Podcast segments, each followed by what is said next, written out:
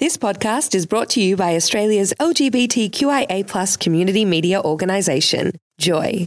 Keep Joy on air by becoming a member, a subscriber, or donate. Head to joy.org.au. Joy, a diverse sound for a diverse community.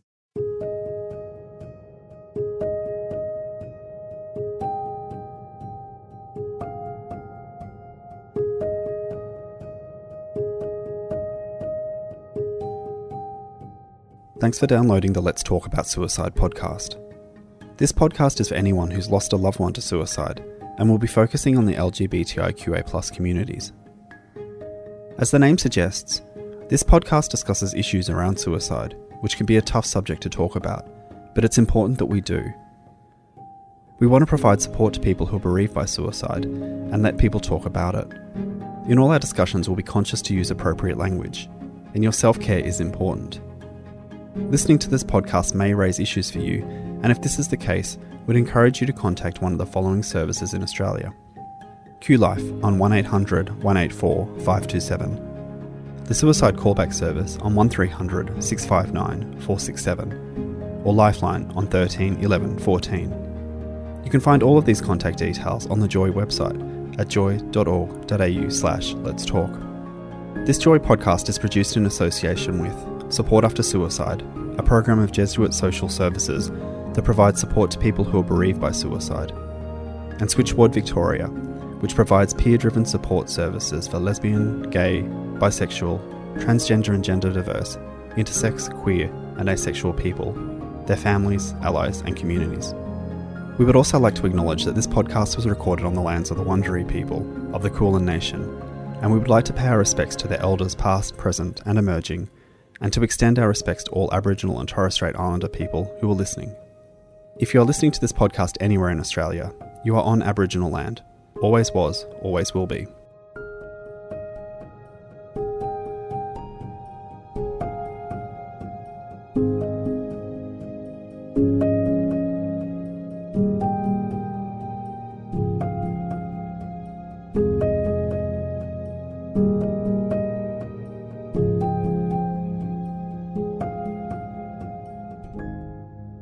Welcome to this episode of Let's Talk About Suicide. My name is Hamish Blunk and I'm your host for this podcast. Also guiding you through each of our episodes are two experts, Joe Ball, who was the CEO of Switchboard Victoria. They're also an LGBTIQA+ community leader and use the pronouns they, them. And Dr. Louise Flynn, who is a psychologist and also the manager of Support After Suicide. You'll also hear four brave people who have talked to us about their experience with losing a loved one to suicide. Beau, Lara, Peter and Alice. In this episode and the next one, we're going to be talking about how you can support a person who has lost someone to suicide. Many people have been touched by suicide, so it's important to know how to give that support. If you're listening and have lost somebody, you might identify with some of the helpful and not so helpful ways that people try to help. Also, it's likely that you yourself are supporting others during this time. Just having the right words can be hard for some people, but there are some really simple things to say and do in this situation. This is what Lara really appreciated in those early days after Ingrid died. I think when people learnt about my loss, lots of people were fantastic and did things that I didn't even know I needed, which was basically just for people to be there. But I think, as I said before, maybe just... I'm so sorry, how are you coping, what can I do? I think those things are really important.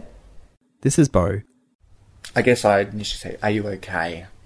And just ask them, you know, I've had the same thing happen to me, the loss of my partner to suicide, you know, you want to sit down and we can talk about things. Is there anything I can do to help? Things like asking how you're coping, or if there's anything I can do, are simple things that you can say. It is really just acknowledging the death that is important, as Alice talks about here. I think it would have been fine just to say, as some people did say, like, you know, I heard that Ingrid died. I'm really sorry that happened. It didn't have to be anything fancy, and I know not everybody feels this way, but I never minded people saying just that they were sorry. I think that's fine. I think that sort of directness, not necessarily even not necessarily talking about the fact that it was a suicide, especially if we didn't know each other that well, but yeah, just saying like, I heard that you lost someone recently. Yeah. And I was sorry to hear it. This is what Louise said when I asked her what you say to a person who has just lost someone to suicide. I think they actually answered that question really well. Like, I'm sorry this has happened. I don't know what to say. I think often people are afraid of saying something. They're worried they're going to make it worse.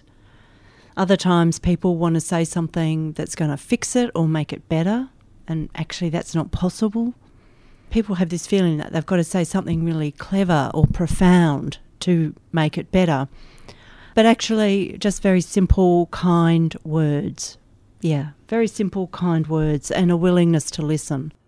And Joe talks here, as Alice did, about acknowledging the death and talking about the person who has died. What's really important is also just to, I think what the strong message that comes out of all those people is they wanted people to talk to them about the person they had lost. They wanted acknowledgement that they were going through something and that they had lost someone and that someone in their life had died. They wanted that, and that's what they said. And I think, you know, an example that happened to me was that somebody came up to me and said, which wasn't so helpful, was they said, how are you going with that thing that happened, you know, before? And they were talking about Ingrid's suicide. And that was not helpful because I think actually that thing that happened, not a great way to talk about it. But I think what was beautiful was when people did say, I'm sorry to hear, just exactly what you were saying, Louise. Just those simple words, I'm sorry to hear. Mm. But beyond words, what are some things that people look for in terms of support? I think initially sometimes people are wanting to know that what they're experiencing is actually normal. It's usually such a very, very intense and quite overwhelming experience. So to just be able to assure people that as difficult as this is actually normal. It's really tough, but it's actually really normal. So I think that's often initially what people benefit from. Eventually, sometimes what's also really helpful is perhaps some counselling, but also meeting other people, as Beau suggested there, meeting other people who've actually had the same experience. When an experience like this happens, it's so intense, it can feel very isolating, it can feel very lonely. So to meet other people who share that experience can be incredibly beneficial. The amount of support that you're able to give somebody depends a lot on who you're supporting, your relationship to that person, and also your relationship with the person who died. One way of thinking about this is the concept referred to as the circle of support. Here's Joe. It literally is a diagram of circles, and if I can just explain it, I think it's quite useful for community responses to suicide and seeing where you in the community fit in that circle and who you can support and how. And the concept is that there is one circle, and then there's a circle around that circle, and then a circle around that circle. So a series of circles. And in the middle of the whole diagram is the person or people most affected by the suicide. So that could be the people who are there at the moment or the person who found them. It could be friends and family, partner, just people we consider who are just right at the centre of the suicide. And then from there, you sort of think about yourself or where you might sit in proximity as a community member to the inner circle. So it might be the next layer of the circle is then people who are like friends and family, but they weren't actually there. And then outside of that might be friends that maybe went to high school with them, and then so on and so forth. It's all about your literal proximity to the person who died and to the event of suicide. And the concept is the closer you are in is the more that you are affected. They talk about support in and dump out.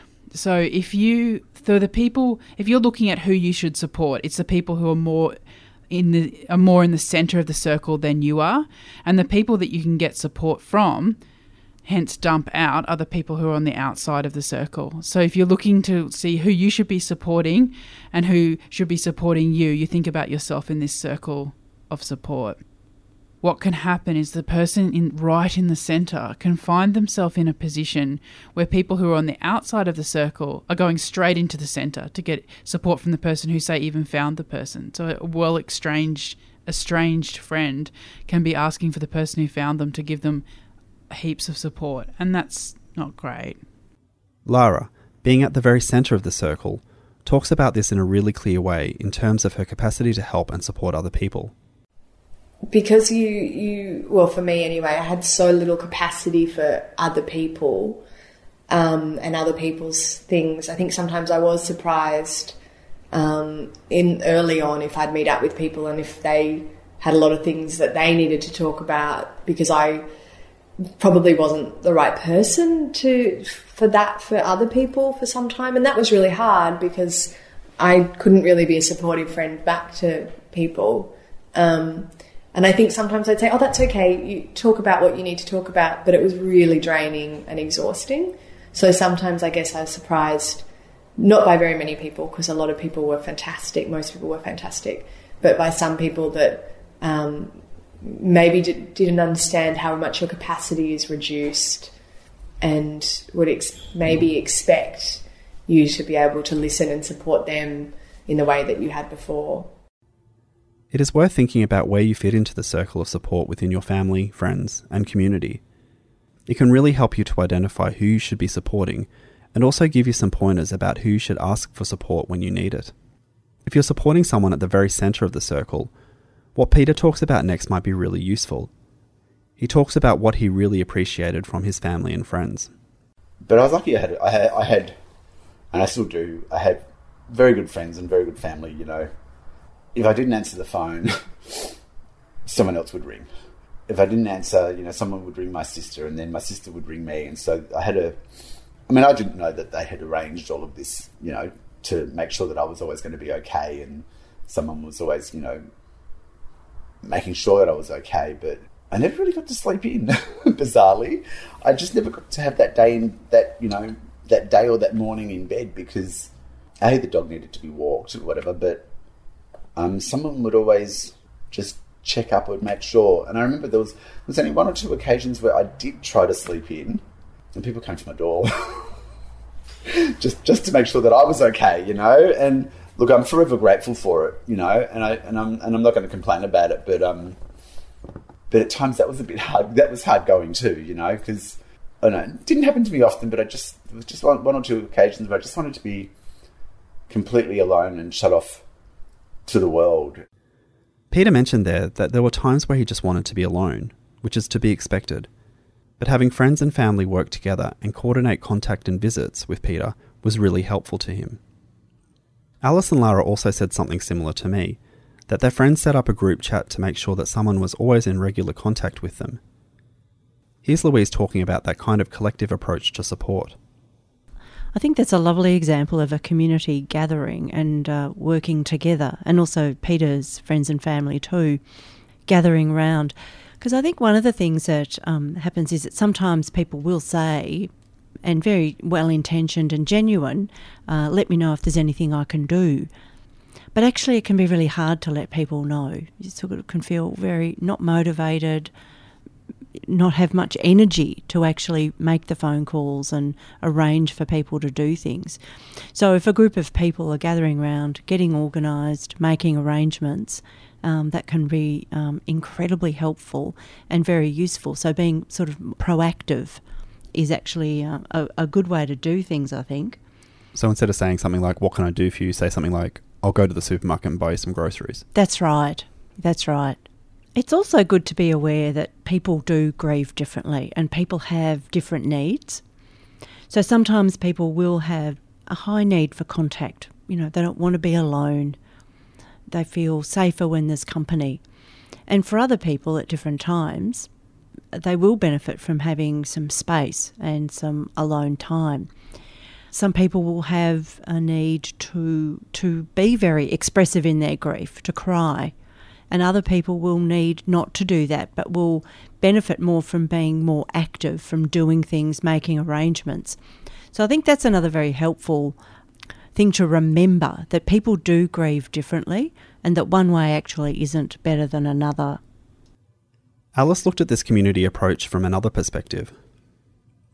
Particularly people who maybe were giving me support, telling me explicitly about the support that they had, and saying, you know, like, I've got this friend and my housemates are really great, and, you know, and being, like, honest, like, I have, you know, I'm seeing my psychologist on Monday, and knowing that those people had support as well made it feel safer for us to get support from each other.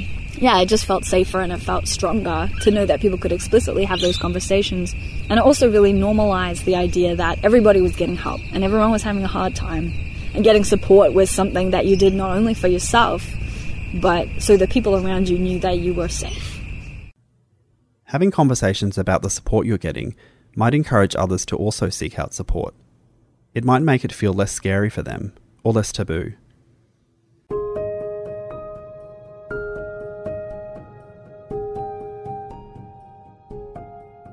We've talked in this episode already about some of the things you can say and do to help support a person who has lost someone to suicide. But there are also things that are really unhelpful and potentially harmful. Something that can be really distressing for someone bereaving a suicide is being asked the how question, questions around method. It seems to be human nature or curiosity to ask these questions, but it can be really upsetting, as was Beau's experience. Yeah, there have been a couple of occasions where, you know, sometimes, you know, if somebody asks me, and I don't like talking about, you know, how, but, you know, when somebody asks me, well, you know, how did he do it? I'm like, oh, I don't really want to get into that, sorry. It doesn't help to tell people how it happens. I just don't think that helps at all. Yeah, it can be quite upsetting actually hearing those kind of things as well. So, here's Louise. It can be very distressing to be asked, just kind of casually or insistently, how did they do it? It's insensitive and it's intrusive. It's kind of people just almost instinctively ask that without an awareness of the impact that that's going to have on the person they're talking to. In suicide prevention, we tend to say that we shouldn't talk about the method, and I think that's actually a correct principle. But there are people, because of the trauma and their closeness with the person, it is actually better if they want to know that they are told. The reason for that is related to the traumatic aspect of it. So if someone has a need to know and they don't know, their imagination will be very active about what's happened, and there can be a tendency to continually be thinking about it, wondering about it, trying to work it out.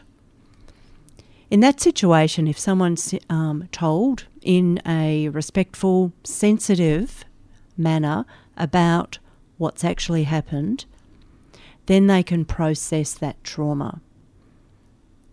And so it's more stable, more secure. So I think there are times when it is important to let people know, as I said, in a sensitive, without any graphic details, in a sensitive way. There is a lot of curiosity when someone has died by suicide. I think that people can be very driven to find out the unknown. There are people who do need to know about how the person died by suicide. I think it is important to some people, and I think those people, how you can understand those people is people who are very, very close. So the people that I talked about before, so the really close chosen family, the really close biological family, children, you know, of the person who's suicide. I think they do need to know for a range of reasons. However, there certainly is people who don't know any better, who will come up to you and ask you out of pure curiosity how the person suicided. And I think what's important to remember is that when somebody asks you that and you're bereaved by suicide, more likely than not, you will actually be taken to the moment of thinking, you will visualise And that's why it's important not to ask people if it's completely unnecessary to ask them, is because you'll often people will get thoughts and visualizations of how they died. And that is extremely hurtful and harmful to sort of be reminded about that on a regular basis. So I think, yeah, there's very specific and a small amount of people who really need to know, and everybody else just needs to realise, needs to put it somewhere else. They don't need to know.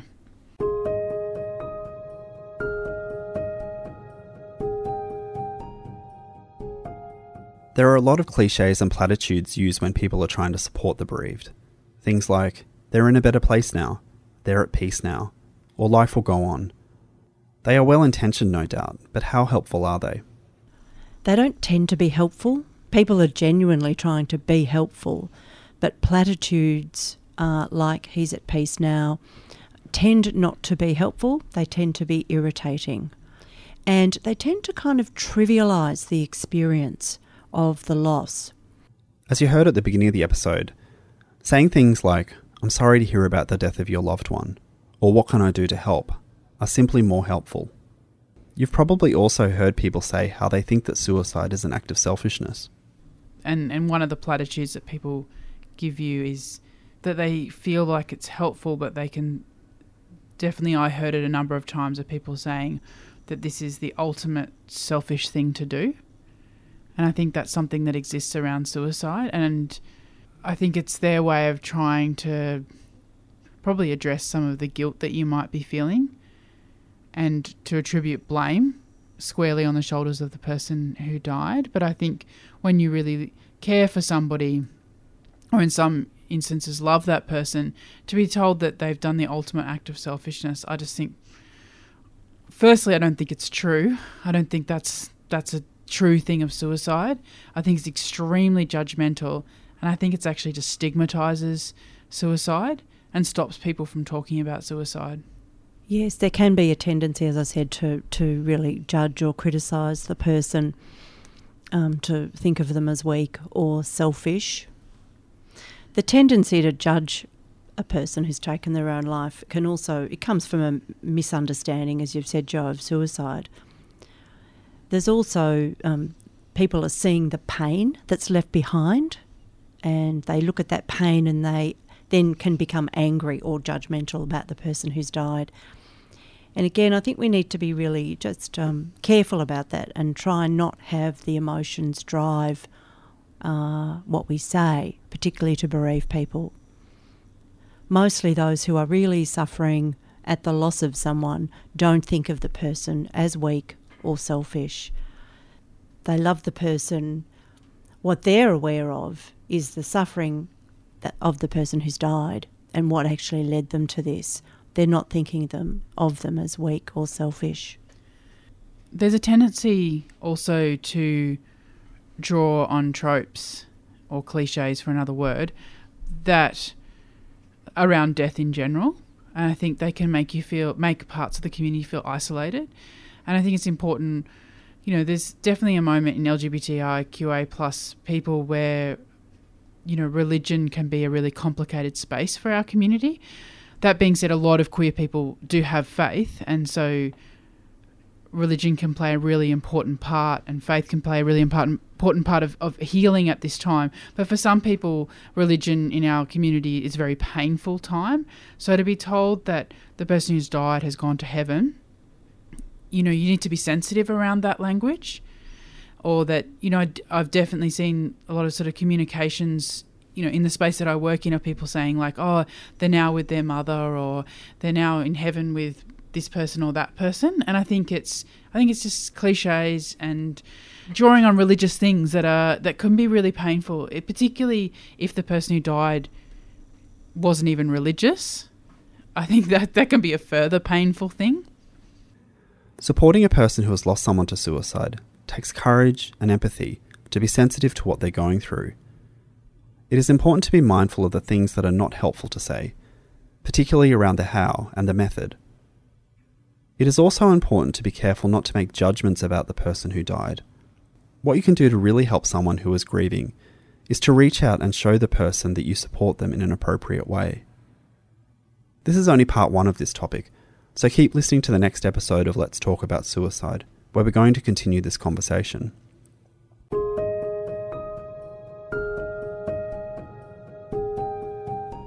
But before you go, it's that part of the episode where I share with you some things that the people we interviewed with lived experience did to help them with their grief, some things they did for their self-care. They are some practical and helpful things that you might consider doing right now, or maybe just store in the back of your mind for later to help you through your bereavement. This one's from Peter. I've been overseas. I went overseas for 6 weeks. I travelled on my own. I met up with friends and family while I was overseas, but I also went to places that I'd never thought I'd ever go to. I ended up in Israel, going to Tel Aviv, and that was interesting.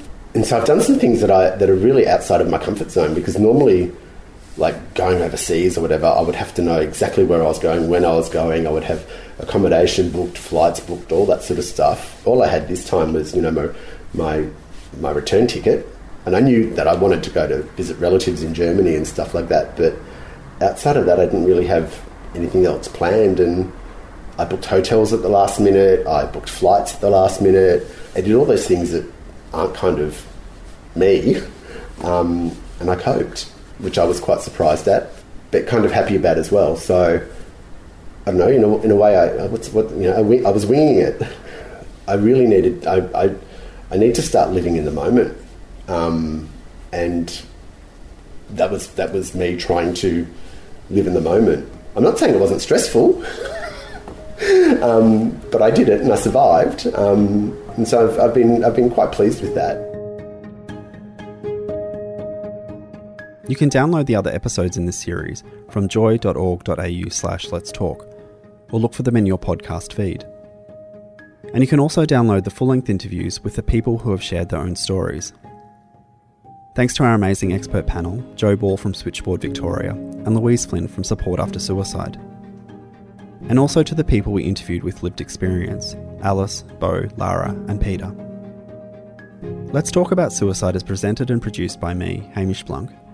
Editorial assistance by Joy Program Director, Rachel Tyler-Jones, and technical help from Jack Traynor, Joy Production Manager. If you'd like to contact the show, you can email us at letstalk@joy.org.au. But if you need to talk to somebody right now or are in crisis, please contact one of the following services in Australia. QLife on 1800 184 527, Suicide Callback Service on 1300 659 467, or Lifeline on 13 11 14. You can find all of these contact details at joy.org.au/letstalk.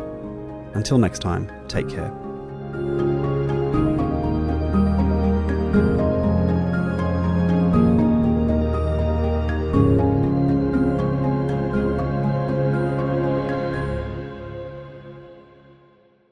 Thanks for listening to another Joy podcast brought to you by Australia's LGBTQIA+ community media organisation, Joy. Help keep Joy on air. Head to joy.org.au. Joy, a diverse sound for a diverse community.